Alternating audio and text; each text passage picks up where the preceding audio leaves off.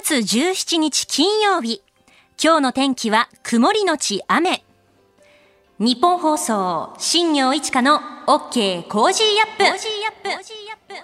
朝6時を過ぎました。おはようございます。ニッポン放送アナウンサーの新行市佳です。おはようございます。ニッポン放送アナウンサーの箱崎みどりです。あなたと一緒にニュースを考える新業一華の OK コージーアップです。さあ、あの、今週一週間は飯田浩司アナウンサーがちょっと遅い夏休みで、えー、代わって私新行がお送りしてきましたけれども、今朝は火曜日に引き続き箱崎みどりアナウンサーです。よろしくお願いします。よろしくお願いします。あの、私も箱崎さんも飯田さんも共通点がありまして、あの、あなたとハッピーの中の中継コーナーを担当していたんですよね。ねあの、沿線各駅巡りとこう題して、はいこう路線を一つこう決めて、各駅こう巡って毎日中継していたんですけれど、その駅に近いお店の駐車場をお借りしたりして、えーリスナーの皆さんに集まっていただいて、こうインタビューをするという、はい。そんな中継だったんですが、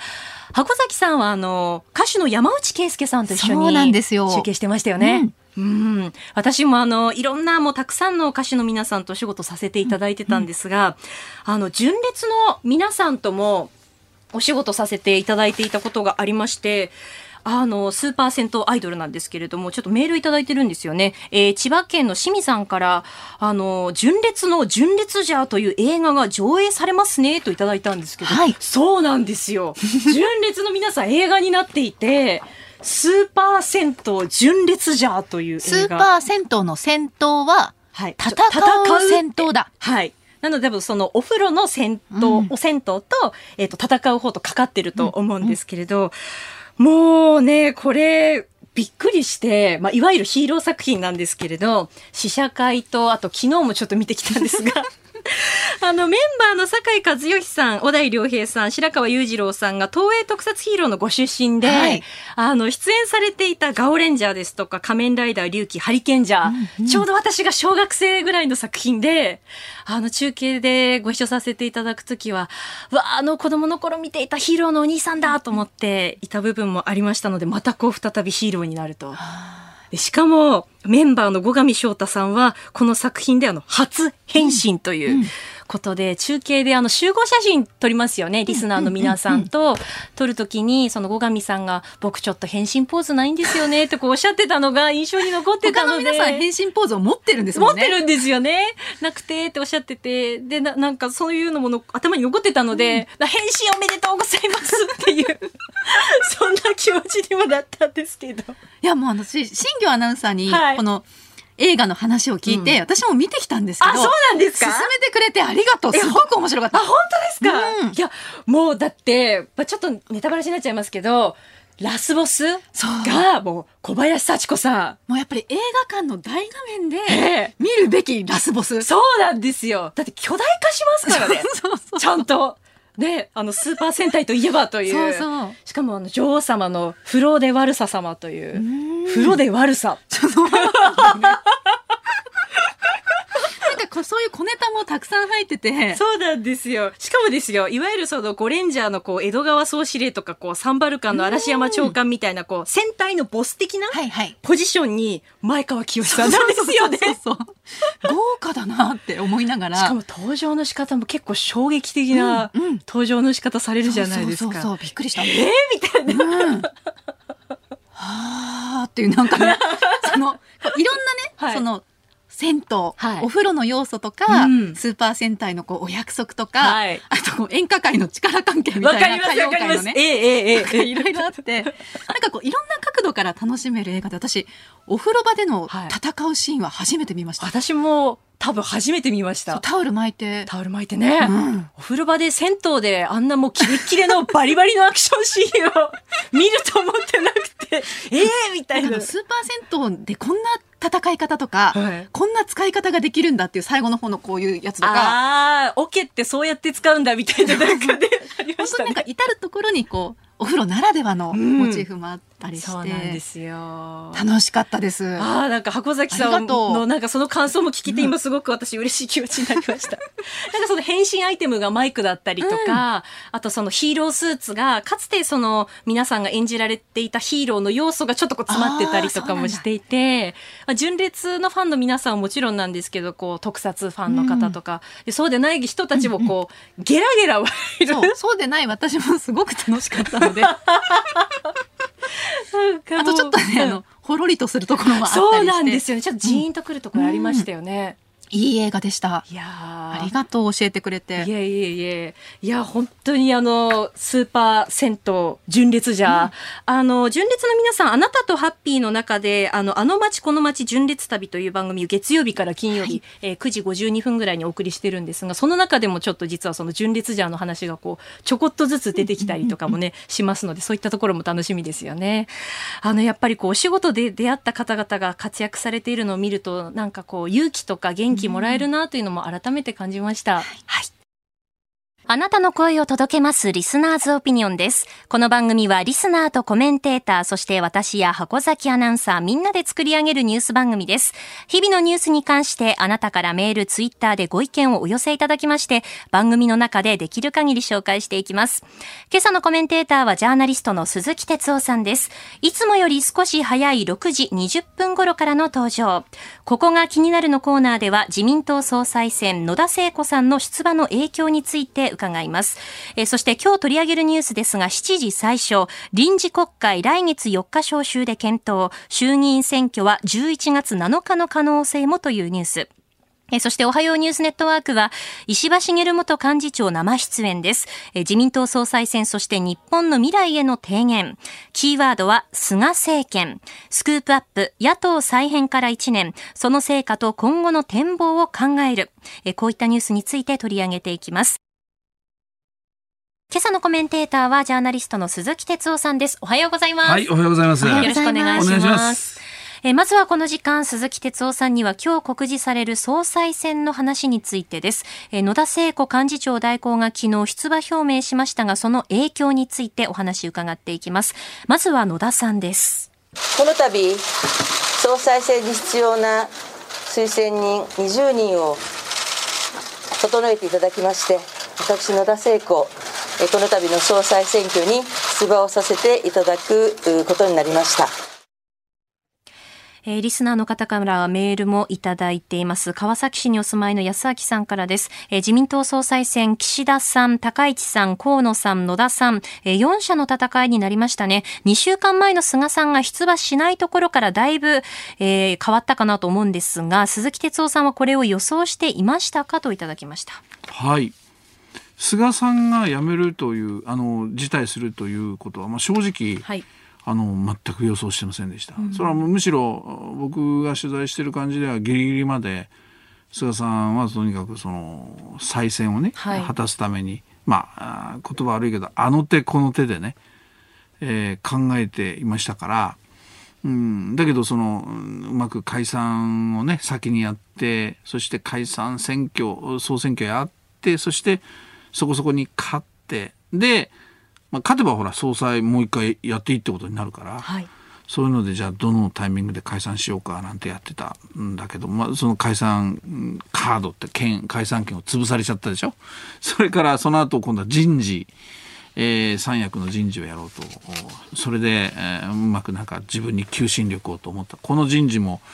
まあ麻生さんといろいろ揉めて麻生さんがまあ要するにこ河野さんを使おうとしたんですよね菅さんはね河野さんを。だけど、まあ、麻生さんにしてみると、まあ、あー勝手にね、自分の麻生派の河野を使うのか、みたいな。まあ、こうちょっといろいろ揉めて、で、結局それもなくなったってことでもう、菅さんは、これはもう総裁選厳しいと、うん再選の道を断ったと、こういうことですよね。だから、だからもう、悪いけども、やっぱ前前日まで、あのー僕は当然出ると思ってたんで予想しませんでした。でただ菅さんが出ないってなってから後のこのまさに4人の構図、まあ岸田さんは早早々ねあのであれしてるその他の構図は、えー割と取材しながら、まあ、予想通りっていうか。えーだと思うで石破さんが引いたのも、まあ、ある程度もう毎日石破さん取材ししてきてましたからまあ大体そういう流れだろうなと思ったしえーそれで野田さんはい。うーんさっきねあの音が出ましたけどもええ。先週の中頃から野田さんが20人集まるんじゃないかっていう、まあ、情報を僕はちょっとキャッチしてで実はテレビとかラジオでもうすでに言ってたんですけど野田さんが最後どうなるか一つポイントですよっていうふうに。言って。ただまああこれもまあその情報通りと言いますかね、えー、結局出た。だから菅さんが辞めるのは全く想像つかなかった、でもそこから先の展開っていうのはある程度なんか見えてる展開に今なってきてるな。ということは、はい、これから先 今日告示して4人で揃ってこれから議論していきます。もちろん議論の中でいろんな世論っていうのは変わってくると思うしね。あの投票する党員や国会議員の感覚も変わってくるとは思うけどもあある程度やっぱりなんとなくこうこれから先の展開も読めると、うん、誰がというよりも、まあこうなればこの人が強いこうなれば強いこの人が強いもっと言うとじゃあ派閥同士がこういう権力闘争をね 繰り広げるだろうみたいなことはこうちょっとイメージはできますけどね、うん、この野田さんが立候補されたことによってこう各候補者こうどうなっていくかというのはどのようにこう予想されてますこれねあのつまりまあパイが決まってるわけですよね。はい、あの普通の例えば普通の総総選挙とか普通の我々国民が参加する選挙はあの投票率100%なんてもうないですよね。だからこうなんていうのかなパパイは一応決まってるんだけどどれぐらいその時の投票者数が多いかってこう決まっていくんだけど、はい、このある意味では自民党の総裁選挙っていうのは最初から決まってる 国会議員とそれから党員のもう票もうもうパイが決まってでもうほぼちゃんと全員投票するという。だからそういう意味ではパイが決まってるからあの要するに立候補する人が出馬する人が多ければそのパイを食い合うわけだから。どんどんみんな票が減っていくという、はい、まあ、こういう当たり前の、まあ、算数みたいな話が一つありますよね。だから野田さんが出たことによって、他の候補の票が減っていく。はい、さあ、じゃあ、誰の票が減るかっていうことですよね。ええ、で、今言われてるのは、まあ、野田さんにこう、イメージが近い、えー、ということになると例えばその改革とかね、えー、新しいことをっていうふうなこう印象の強い例えば河野さん、ん。えー、が一番割を食うんじゃないかと、うん、いうのが、まあ、長田町で流れてるんだけど、はい。まあ、いろんな人を取材していくと実は意外とね河野さんよりも、まあ、例えば岸田さんとか、はい、高市さんにも影響があるんじゃないかと。でこれはそれぞれの陣営のベテランなんかが言ってるんだけれども例えば高市さんはあの、まあ、今日もお二人女性で。まあ、こういう日があの来るんですよ必ずね 政治の世界に来なきゃおかしいんだけどその初の女性のっていうようなことも一つ高市さんの、まあ、冠の一つになってたわけですね。まあ、高市さんはちょっと政策的なとかイデオロギーっていうのはもちろん個性がああるんだけどねあの男性女性関係ないんですよ。だだけどまあ一応女性初のっていうのさあそこの部分でいくと野田さんが出てくるってことはやっぱり女性初のという冠がかぶるわけだから。うんと今まではその女性初のっていう感覚であの高市さんかなと思ってたある種無党派層的な票があるとすればあ野田さんも出たねっていうことでここが分散していく。ってことは高市さんに上積みされるだろうと思ってた票が減る可能性があるそれから岸田さんはやっぱ政策的には実は野田さんと岸田さん、まあ、まあリベラルと言ってもいいかもしれないけど割と似てますよね。はいそしたら岸田さん野田さん比較して岸田さんにと思ってたその無党派層的な票は、うん、えー、要するに岸田さんじゃなくて野田さんに行く可能性もある。だから結局誰が目減りするかっていうとあの意外とみんな取られる。となるとあの、まあ、今1位の人が例えばいるとすれば、はい、そのポジションは変わらないわけですよね。うんただ決選投票に関数取れなくて決選投票になる可能性は、えーやっぱり少し、えー、強くなってで誰の票を食うかっていうのは意外と実はみみんなももしくは岸田高市この2人の方が取られるかもしれない。こんな僕はレースになると思いますね。はい、えー、今日はこの後も総裁選についてまた鈴木哲夫さんに伺っていきます。今日よろしくお願いします。はい、お願いします。お送りしています新業一華の OK 講師アッえー今週1週間は飯田浩二アナウンサーがちょっと遅い夏休みでして、えー代わって私、新業と箱崎アナウンサーでお届けしています。今日のコメンテーターはジャーナリストの鈴木哲夫さんです。引き続きよろしくお願いします。はいますはいあの、メールいただいたので紹介したいと思います。えっ、とですね、宮城県仙台市の頑張れジャイアンツさんからいただきました。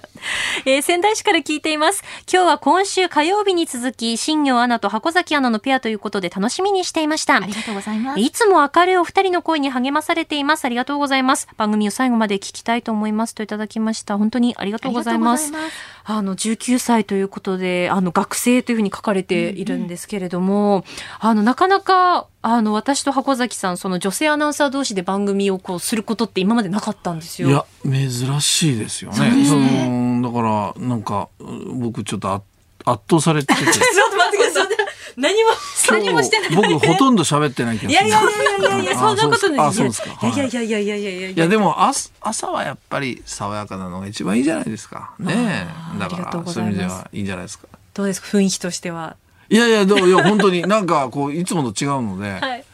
ななんていうかないやなんか僕お邪魔していいのっていういやあるじゃないですかそういう女子会乗り的ななんか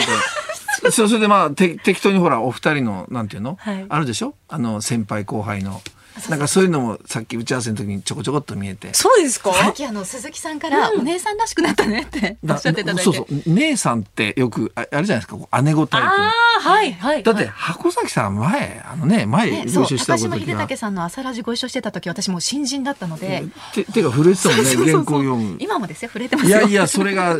こうなのよなんでさっき言って。箱崎さんが「はい」ってやってたでしょ。うわー怖いなやめててください。そんなことないですよ。そんなことない そんなことない。い。いやそういう全体的にそういう雰囲気に今圧倒されてるという感じ。いやいや、でもええ。私もあの新人の時にこう、朝ラジでスタジオでこうアシスタントを、あの、箱崎さんがお休みの時に、あの、させてもらった時のコメンテーターが鈴木哲夫さんでいらっしゃったので、そうでしたね。はい。あの時私もそまさに震えながら原稿を読んでたんですよね。大きくなったねみたいなもうまさに今おおおじいちゃんになねいやいや、素のおじいちゃんになっちゃいましたすみませんそうそう、とんでもないです。あの、この後7時台はニュース解説、どうぞよろしくお願いします。すね政治が動いてますからねはい。はいあの総裁選をテーマにお届けしていきます。ここで、ポッドキャスト、YouTube でお聞きのあなたにお知らせです。お聞きの配信プログラムは、日本放送飯田浩二の OK コージーアップの再編集版です。AM、FM ラジオ、ラジコ、ラジコのタイムフリーでは、ニュースだけでなく、スポーツの最新情報やエンタメ情報、医師が週替わりで登場、健康や病気の治療法を伺う早起きドクター。さらに、黒木ひとみさんの対談コーナー、朝ナビなど盛りだくさんです。ぜひ、AM、FM ラジオ、ラジコ、ラジコのタイムフリーでチェックしてください。あなたと一緒に作る朝のニュース番組、飯田浩司の OK Cozy up。ニッポン放送の放送エリア外でお聞きのあなた、そして海外でお聞きのあなたからの参加もお待ちしています。それでは最初のニュースです。臨時国会、来月4日召集で検討。衆議院選挙は11月7日の可能性も。加藤官房長官は臨時国会について10月4日に召集する方向で検討していると明らかにしました。今月21日に閣議決定する方針で、召集日に菅総理大臣の後継となる新しい総理を選出する運びとみられています。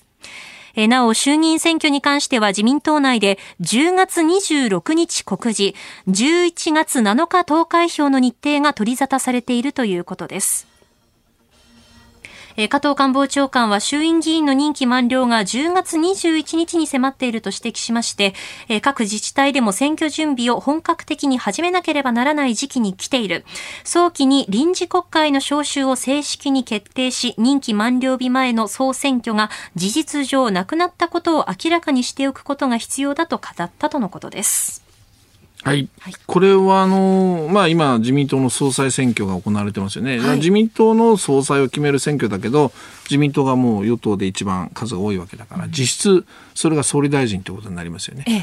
だからあの当然これが終わった後に、まあもちろん主犯指名があって、そして、えー、やっぱり総理になった以上この国をどうするんだっていうねあのいわゆる、まあ、初心みたいなのはそれで当然野党はどうなんだっていうことも質問しなきゃいけない代表質問とかですね。はい、ってのは、まあ、日程を考えてそれから衆議院の任期が10月21日でこう衆議院任期ですからそういう、まあ、ある種のタイムスケジュール絶対やらなきゃいけないものを、まあ、考えていくと11.7の、まあ、11月7日の投開票という、まあ、日程が出てくるでこれはあの実はもう永田町各政党もそうですけどもう11月7日っていうのはもう先週ぐらいからあの数字あのその日にちっていうのは出てきてて、うん、でもそれに向かって今もう動いていると言っていいと思いますね、はい、だから特にまあ自民党はもう総裁選でこれを盛り上げることによって選挙にはもう有利にっていうふうにねそういうもう目論みは絶対あるわけで、えええー、で一方でやっぱり野党はもう実はもう間に合わないということもあるんだけど逆に言うと怪我の巧妙でねあの自民党がちょっと盛り上がってる。じゃあ野党はちょっと支持率がなんてじゃあもう一つになるしかないってことで、うん、あの選挙協力がどんどん進んでるんですよ、はい、今まで揉めてたじゃないですか。共産党とは組まないって立憲が言ってみて。だけどちょっと自民党が少し元気出てくるとやっぱ一つになって戦うしかないじゃないかってことで、いや、意外に実はその選挙協力がバタバタっと進んでんですね。で、まあ、ある自民党の、まあ、幹部と、えー、水曜日の夜僕ちょっと取材一緒だったんですけども、総選挙に関してはこういう言い方してました。つまり、一時自民党がね、あの電話調査なんかやってもマイナス60議席とか70議席とか、うんあこう菅内閣の支持率も低かったから最悪のこう状況で来てたけど今総裁選やってることで少しやっぱりねムードが変わってきたと。で朝あの街頭で演説なんかしてても、ええ、ちょっとこう反応がねなんていうかなあのき厳しさから少し期待に変わってきてるんで。だけど自民党が対象するわけじゃなくてこういう言い方してました。つまり自民党が負けをどどれぐらいで止められるかという選挙になるだろうと。だから、すごい勝つ、プラスいくつじゃなくて、負ける数をど、どこでうまく減らせるかっていう、そういう厳しい状況には変わりないです。その理由がやっぱり選挙協力が非常にうまく野党が進んでて、自分の選挙区も本当は共産党、立憲何人か出るなんて言ってたのが、もうパッと共産党が引いて、その立憲の一人の候補にもパッと集約もしてるんですってだからそういう意味じゃそんなに甘くないっていうことを自民党の幹部は言ってましたね。だからまあそういう意味で、えー、次の選挙総裁選の後、はい、すぐのってことだからまあ国民は総裁選のこう状況を見ながらねあのそういう審判を下すようなそんな選挙になるでしょう。今のところ11.7の可能性があ強いということですね。はいえー、この時間まずは臨時国会来月4日召集で検討、衆議院選挙は11月7日の可能性もというニュースを取り上げました。おはようニュースネットワーク。今週は飯田浩二アナウンサーがお休みで代わって私、新業がお送りしています。今朝のコメンテーターはジャーナリストの鈴木哲夫さんです。この時間に取り上げるニュースこちらです。石破茂元幹事長に聞く自民党総裁選、そして日本の未来への提言。今日告示の自民党総裁選水曜日に石破派は国会内で臨時総会を開催し、石破茂元幹事長は不出馬。さらに河野太郎規制改革担当大臣の支援を表明しました。この結果、総裁選挙は岸田文雄さん、高市早苗さん、河野太郎さん、野田聖子さんの4人の争いが軸となる見通しです。この時間は石破茂元幹事長に今日告示の自民党総裁選について伺います。石破さんおはようございます。おはようございます。朝からすみません、ありがとうございます。よろしくお願いします。はい、こちらこそ。はい。えー、まずはですね、出馬の見送りを決めた理由について教えていただけますでしょうか。この戦いっていうのは勝たなければいけない。今までの政治を変えよう自民党を変えようっていう戦いなのでね。それに勝つためには変えよう。そういう人たちが2つに分かれちゃったら勝負にならないですよ、はい、それはもう志を同じくするものが1つになって国民と一緒に戦いたい。そういう思いです。ね。あの、リスナーの方から質問のメールもいただいておりまして、えーあの、中国が TPP の加入を申請したというニュースが入ってきました。あの、このことについて総裁選でも対応について争点になるんじゃないですかということで、あの、どのように捉えていらっしゃいますかというメールもいただきました。それは経済と安全保障が一つになった時代だっていうことですよね。で、中国が入ってくるっていうことは、この地域で貿易はどういうふうになっていくんだろうか、安全保障はどういうふうになっていくんだろうか、そういうのは全体的に見ていかねばならんですね。争点になってほしいと思います。うんえースタジオには鈴木さんがいらっしゃいます。はい、石破さん、鈴木です。おはようございます。はい、おはようございます。どうもお疲れ様です。はいもういろんな思いがあると思います。まあこれはちょっと今度ゆっくり聞くとしてですね。あのいやあの石破さんね、あの僕ちょっといやっぱり違和感をちょっと一つ感じるのは、はいその各候補が今あのいろ事務所を回って支援をお願いしていろいろやってますけどね。はい、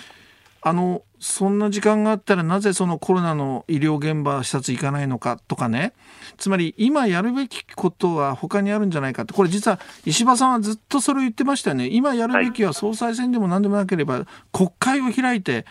対応することだって、はい。僕はねもうそれまさに僕正論だと僕は思ってるんですね。はい、で今度の総裁選って直後に総選挙があるじゃないですか。そうですね。だからあんまりこう派閥単位がどうしたこうしたなんてあのまあちょっとこうドロドロした総裁選なんかやってるとね、うんこれ多分その後の総選挙で国民のひ厳しい審判僕来ると思うんですね。だからそういう意味では真面目なすあの政策論争そしてあのそういう総裁選を見せないといけない真摯な総裁選っていうかな、はい。そんな僕厳しい総裁選にしなきゃいけないと思ってるんですよその辺どうでしょうか？そうあってほしいですよね。うん。だからこうコロナ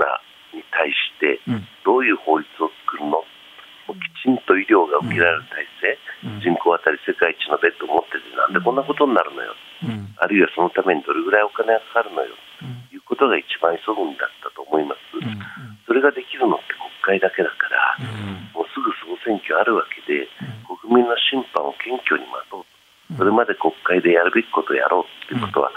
8月ぐらいからずっと言ってましたよね、ずっとね言ってきましたからね石破さんがね。うん、でもお前、野党の言ってることと一緒のことを言うのかっていう、それだけで片付けられちゃうんですうんおかしい。誰が言おうと、国会がやるべきことをやると、主権者たる国民が審判すると、そういう原点に戻ってほしかったですけどね、だから総裁選挙は、本当にそうコロナどうする、医療体制どうする、安全保障どうする、人口減少どうする、そういう問題がきちんと話し合われてる前で、誰が何をやろうとしてるの？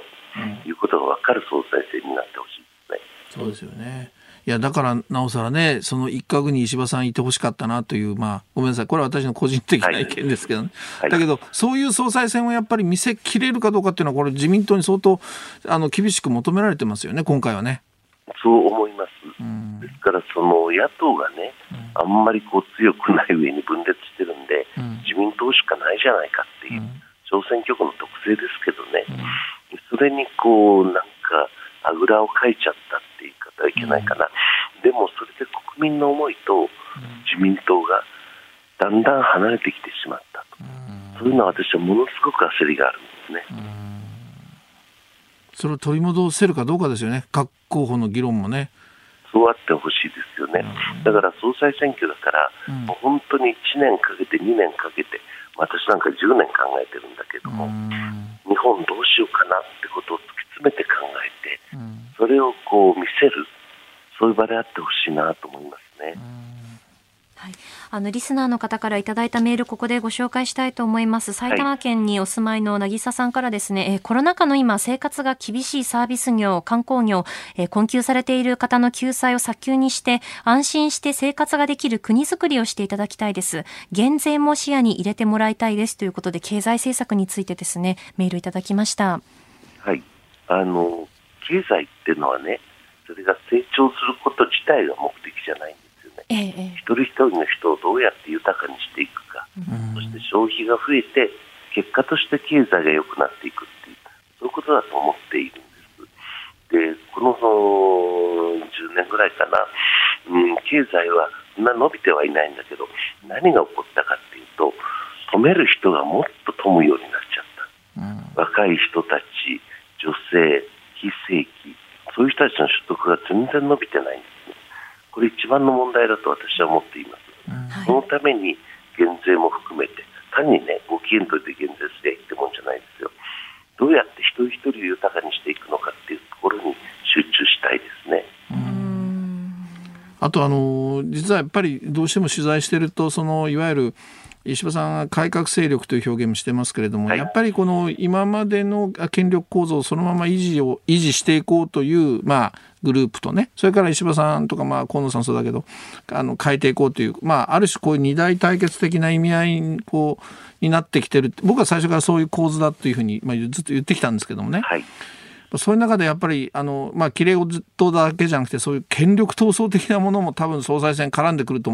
はいこの辺どんなふうに石破さん望まれますかね？うん。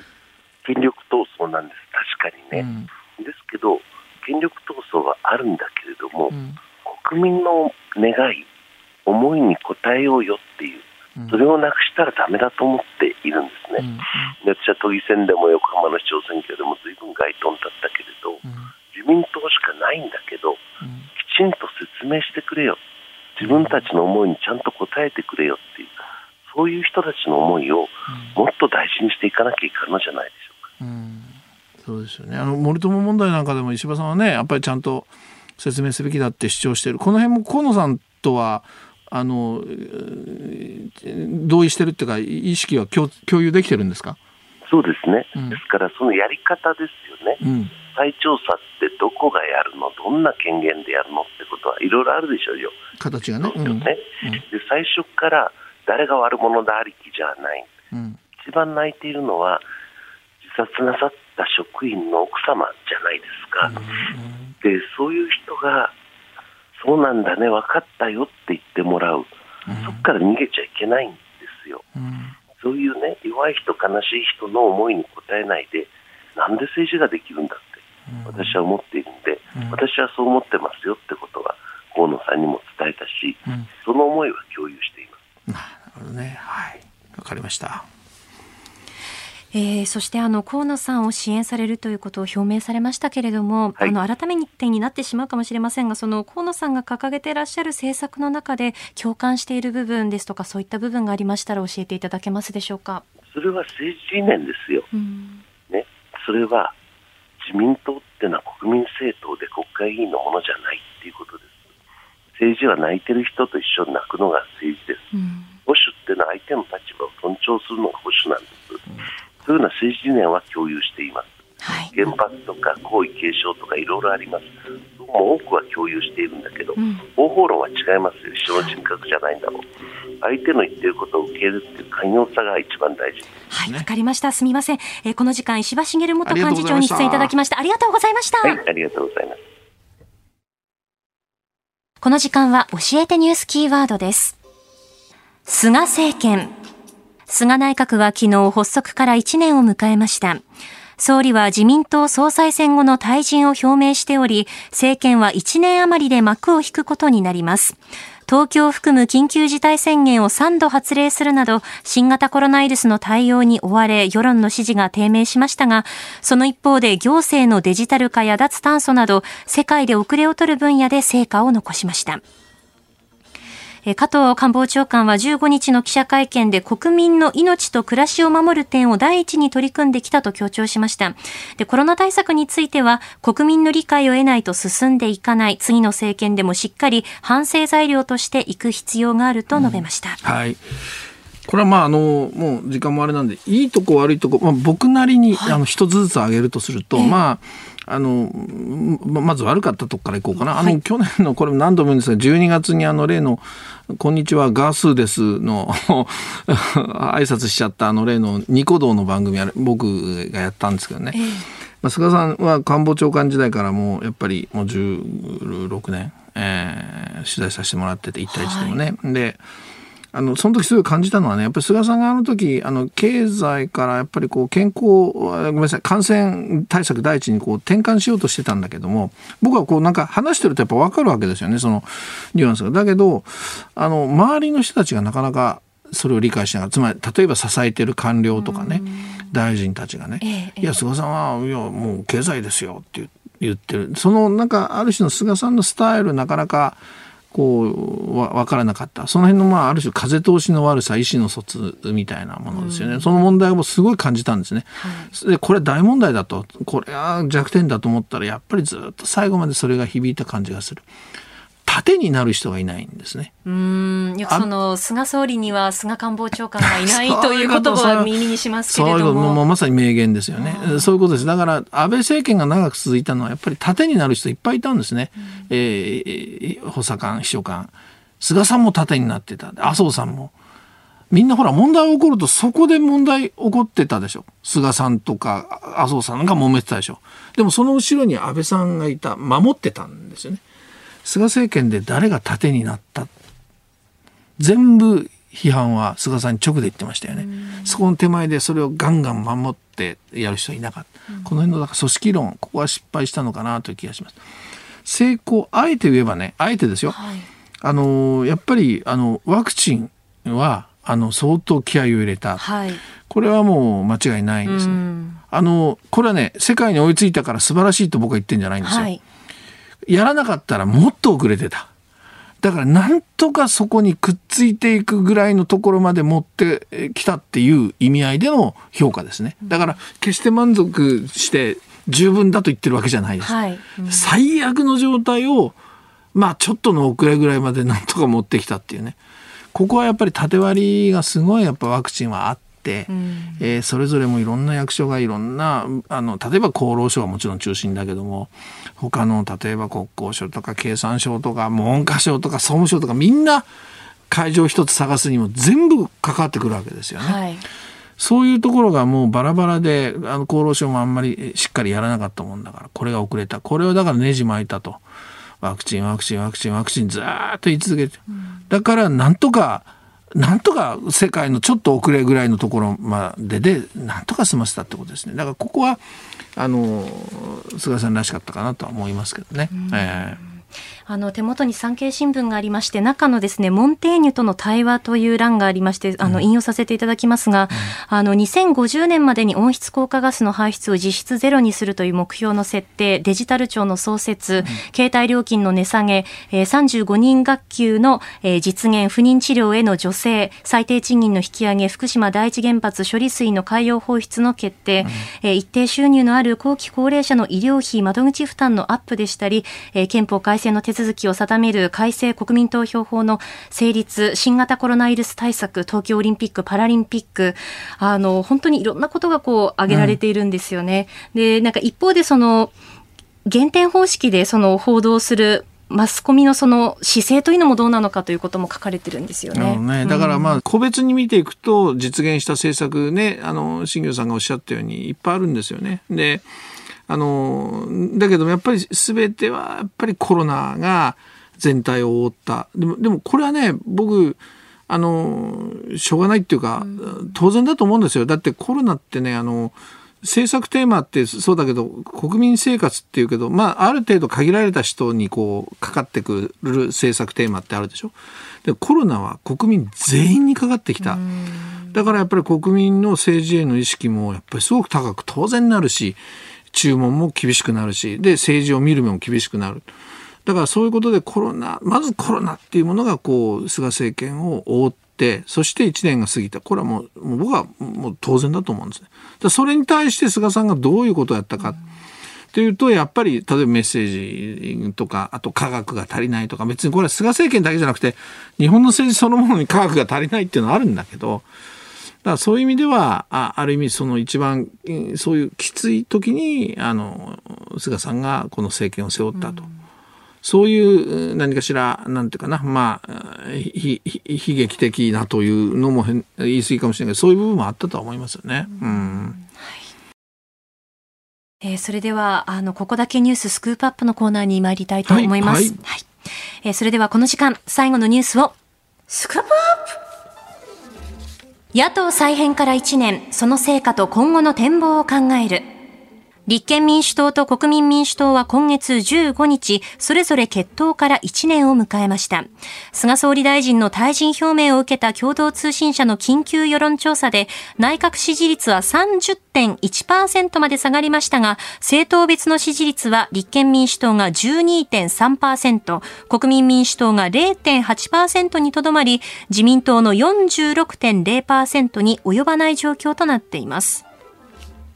はい、あの、いわゆるその旧立憲民主党と旧国民民主党が、うんええあの、合流した今の立憲民主党ができたのが去年の9そうですね。月ということ名前。が同じだから、はいあの、立憲民主党、最初から立憲民主党っていうのがあってね、名前が同じだから、なんか、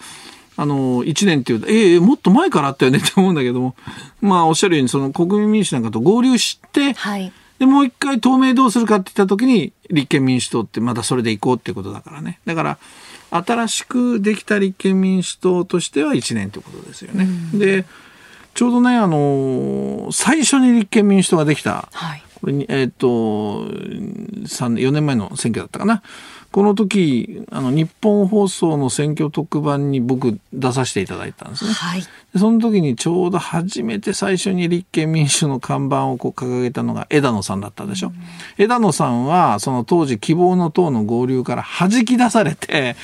しょうがなくて作ったんですよね。追い込まれて。でもものすごく実は支持を得た。でそれ何かっていうとやっぱりその筋を通してね野党の筋を通して変な合流に参加しないで筋を通したからで枝野さん僕今でもも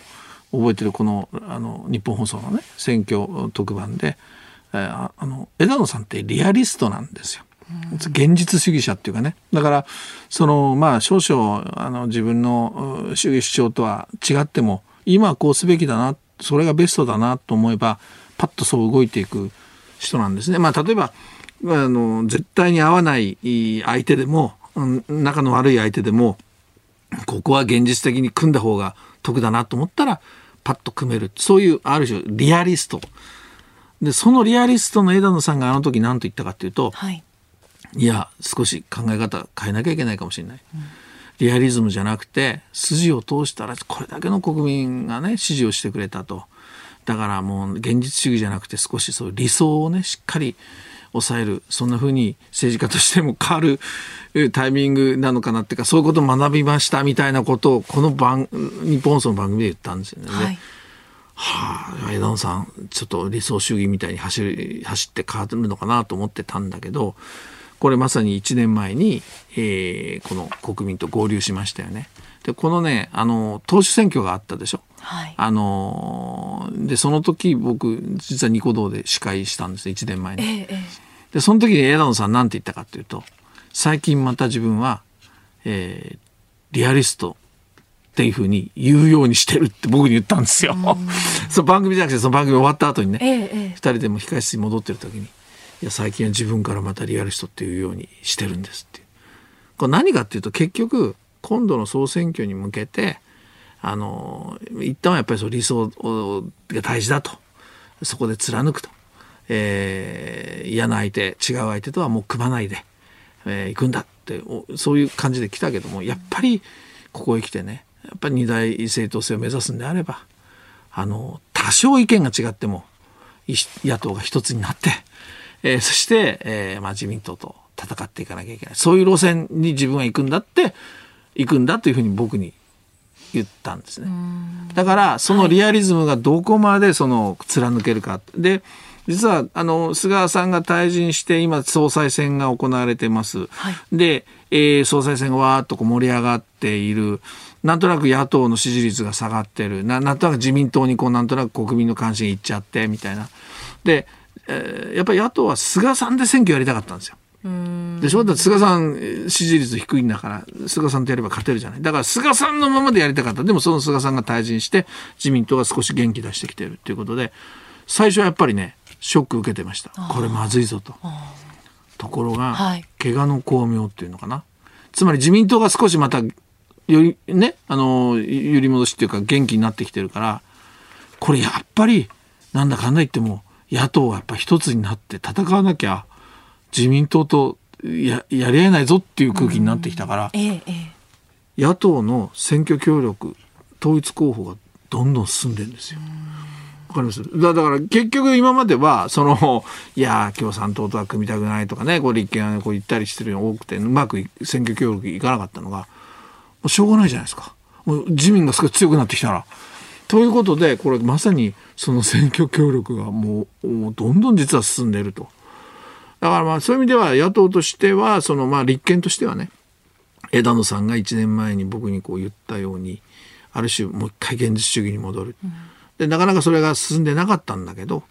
まあ、ある意味自民党が今総裁選で盛り上がってる。だからその怪我の巧妙だとしてね、えー、選挙協力して体制1対1で戦う体制を作ろうとしていると、まあそれが進んでると、はい、これが今のあの立憲もしくは野党の状況だと思いますね、うん。一方であの国民民主党についてはいかがですか？国民民主党はやっぱり玉木さんがね、はい。あの